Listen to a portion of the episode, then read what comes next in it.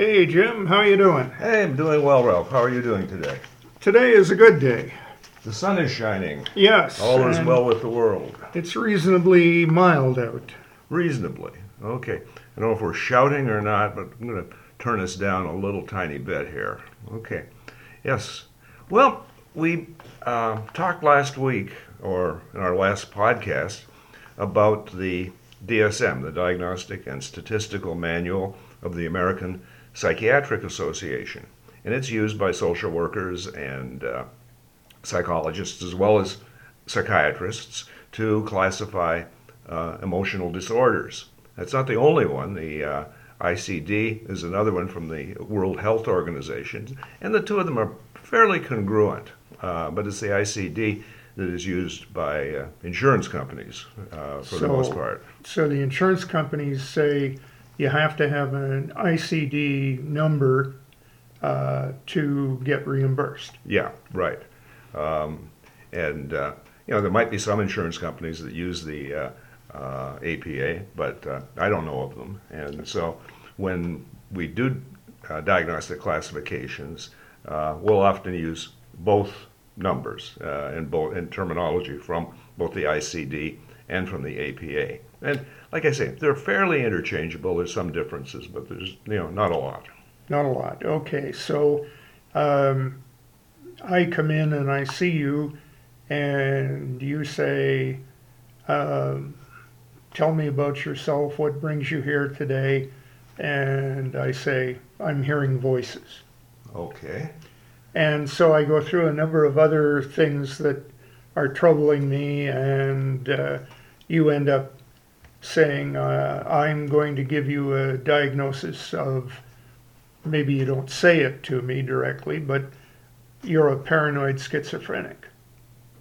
Yes. So that would be one classification under uh, DSM and uh, similar but not necessarily exactly identical classification uh, with the uh, World Health System. Yeah, that's that's essentially it. And uh, uh, this is always changing and, and evolving over time. Uh, the initial classification system goes back to uh, oh prior to the uh, beginning of the 20th century, when it was useful to classify um, uh, patients in mental hospitals with uh, different kinds of, of disorders. And so the, the very first classifications, uh, as we mentioned last week, had to do with uh, diagnoses of people who have you know, really serious uh, psychiatric problems. Uh, so serious that they would be you know, uh, patients in an institution. Yeah, and some of those patients, Jim, if my reading is correct, uh, they might have had actual uh, physical problems as well as functional problems. Uh, that very very correct. Yeah, the the, the first group of people who who uh, were diagnosed, for the most part, had what we would now refer to as psychotic disorders. They were out of touch with reality, and um, uh, or they may have had some uh, some uh, physical problems, uh, such as oh, brain injury, brain damage. Okay, You know, so there's the remember the the uh, what is it the expression "mad as a hatter"? yeah, Okay, yeah, well, hatters used a lot of uh, mercury in their uh, trade, which uh, causes what brain damage. brain damage. Yeah. Yeah. So uh, if you became a hatter in Victorian London, the chances were that after ten or fifteen years working in the trade, uh, you would be mad as a hatter. Mm-hmm. And you, you know, you spoke of Victorian uh, London. Uh, that's a time and an era where it really wasn't safe to drink the water, right?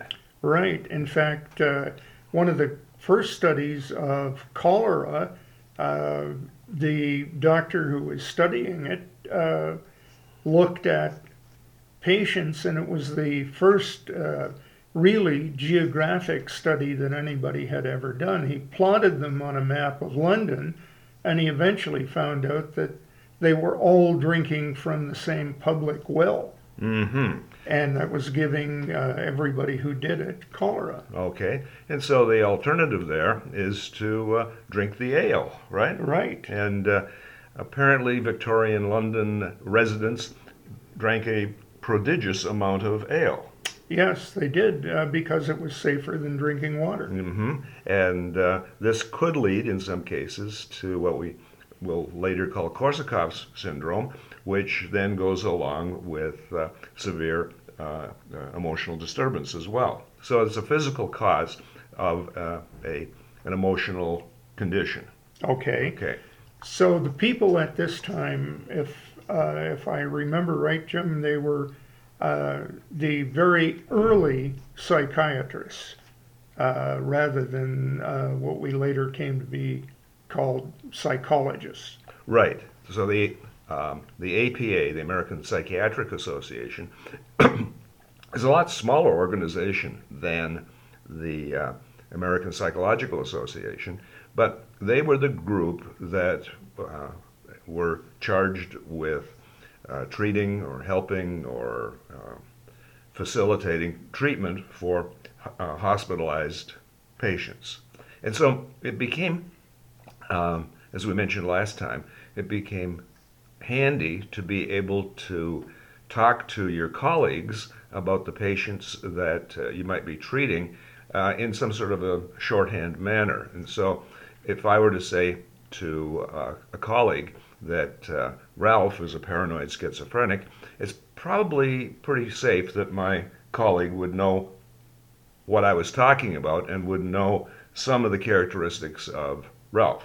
Okay, now that would be true today. Mm-hmm. But originally, it might not have been true. And the reason for that, and I'm going to give our listeners uh, two words that might be new to some of them. One of them is no, nosology, which is the formal study of setting up of taxonomy, which is the other word. And taxonomy is a classification of things. It could be anything, it could be a biological term. Uh, for example, if we think of the California condor, a big, graceful bird, you see them flying, they're amazing. They have about an eight foot wingspan. But when you look at their taxonomic classification, they're what they call an obligate uh, carnivore, an obligate scavenger. And that means that they eat nothing but dead flesh. Okay. So they look so beautiful, but when you see them on the ground eating a dead sheep, they don't look nearly as beautiful. Okay. Well, nosology. See, I thought that was the study of noses. So thank you for and uh, taxonomy. So it's a way of of uh, having a shorthand uh, Yeah. description. And so they began to. Uh, uh, when I say they, the psychiatric profession began to write down some of the uh, nosology or taxonomy, and they assembled it into the book that we talked about last week, the DSM, Diagnostic and Statistical Manual. And it's now been uh, in its uh, fifth edition, even though it started know, back in the oh, 1920s or so with DSM 1, Diagnostic and Statistical Manual 1.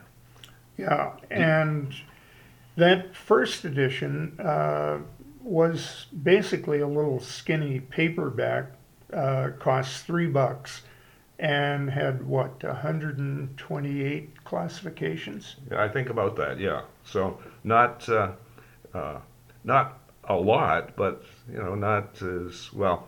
We'll get to the DSM five in a couple of weeks, and so 120 some classifications of people who mainly had uh, severe psychotic uh, behavior and or um, uh, organic behavior, right?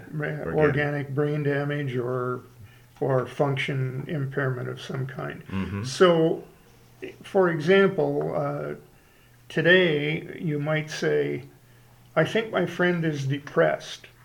Now, they're still going to work, they're still functioning in society, but they don't seem happy anytime.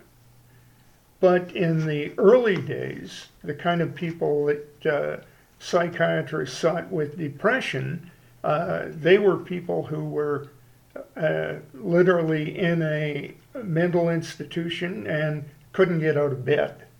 Yeah, right. In a vegetative state. So that the DSM 1 had maybe three major uh, uh, parts to it. Uh, they uh, discussed the psychoses, they discussed or um, the neuroses, uh, which popularized by by psychoanalysts in the early uh, Yeah. 1920s, or character disorders. Okay. So those are the three major classifications, and they were broken down into these 128. Um, different, different- gradations. yeah, yeah. So, uh, one of the things then that um if I uh, if I, for example, had a a habit of uh, punching people out when they said something I didn't like, they might say, "Well, this is not uh, a uh, psychotic situation. This is not a neurotic situation. This is a character disorder. Right, an antisocial personality uh, Disorder. perhaps. Yeah, Yeah. At least that's what we might where we might go with that, you know, today. So we've gotten some new statistical uh, approaches to the um, uh, to, to data in general, and one of them was a factor analytic approach. And so the factors on the DSM 1 were looked at, and they found that there was a lot of overlap with the with the, the factors. And so this means that maybe the reliability of the DSM 1 and the validity of the DSM 1 was somewhat suspect. So Okay. what do we do now? Well, we think about a DSM 2 where we try to remedy some of the perceived problems of the DSM 1. So we go Okay. from a from a booklet that's 113 pages to a larger tome, right? Right. So the interesting thing is that the larger tome is actually smaller, but it's organized uh, more into discrete categories. Okay.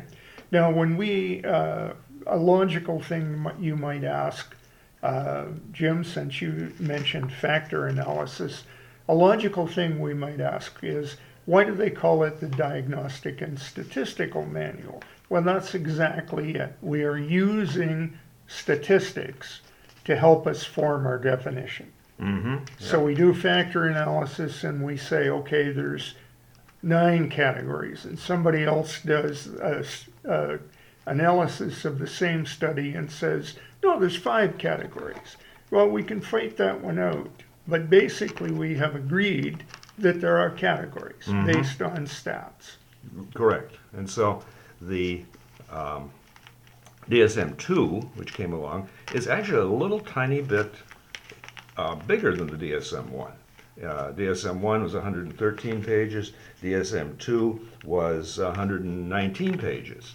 And uh, it cost a little more, cost 50 cents more than the original edition. So, Okay, three- so now we're up to 350. Yeah, uh, we'll see a uh, real price jump as we uh, go along uh, historically with these documents. Now, I have to tell what I think is an absolutely hilarious story here, Jim. Uh, between the DSM 1 and the DSM 2, when they were looking at uh, what they needed to change or add to the DSM 2 to make it more reliable, uh, a guy named Overall uh, conducted a study because he wanted to see something about the reliability of the DSM 1. Okay? Uh, what he did was he took uh, a number of uh, psychiatrists, psychologists, uh, and he sent them into uh, mental institutions. Okay. So they went in, and the only thing they didn't uh, say when they went in was their real name. Okay. All their other histories were the same as their real histories. And they said, I think I needed to, to be uh, admitted because I'm hearing voices. I either hear them say empty or thud. So these guys were admitted Mm-hmm. and they were given whatever treatment uh, the institution thought was apt to be effective. Yeah, and they were given a diagnosis They were given a diagnosis, yes, and all of them were diagnosed as schizophrenics. They stayed for an average of 19 days. Uh, the earliest release was seven days, and the longest was 52. Uh huh. So they were released as being cured, right, Ralph? Right. Now, Not what's, so, is it? what's interesting is that when they were in, all of the patients in the institution spotted them as fakes, Mm-hmm. but the doctors did not. I remember that study. Yeah. And and I think that is that is truly funny that in this case the patients were more astute than the doctors over who was faking. Mm-hmm. And uh, speaking of diagnosis, they were not diagnosed. They were not released as cured. They were released as having uh, psychotic symptoms uh, in remission, which Okay. means that We expect you to come back. Yeah, that's right. Yeah. So the even with the DSM two, there was a lot of disagreement as to what the um, diagnoses might be. Uh, there was a lack of uh, reliability, uh, and without reliability, you don't have good validity. So this is going to set the stage for uh, the third act, which is uh, what we'll talk about next time, and that is the DSM three. Now, the interesting thing about DSM 3, and not to give everything away, but DSM 3 was a real sea change. Up until this point, uh, DSM 1 and DSM 2 defined things in short, uh, basically under 200 words, um, prose descriptions. In other words, one or two short paragraphs saying basically the patient in this classification uh, is like this. And so you, as a clinician, would read that description and say, Does this patient fit that? And if they did, you could give them that diagnosis. If they didn't, then you would have to go on to something else. Mm-hmm. And like you say, Ralph, we're not going to give this one away, but we're beginning to look at, with DSM 3, the effect of the illness on what we refer to as global functioning. Because, hey, there could be people who are diagnosable who don't have any difficulty functioning at all, right? Yeah, now, for example, the guy that uh, you think is depressed, that I gave as an example earlier, if he's going to work, looking after his family, um, basically completely functional, except you think he's anhedonic, another fancy word for never happy, um, does he need treatment? Well, maybe not. I mean, maybe he's perfectly happy. Okay, so until the next time when we get into the murkier waters of DSM 3, this is Jim And Ralph, saying, keep your stick on the ice. because we're all in this Together. together.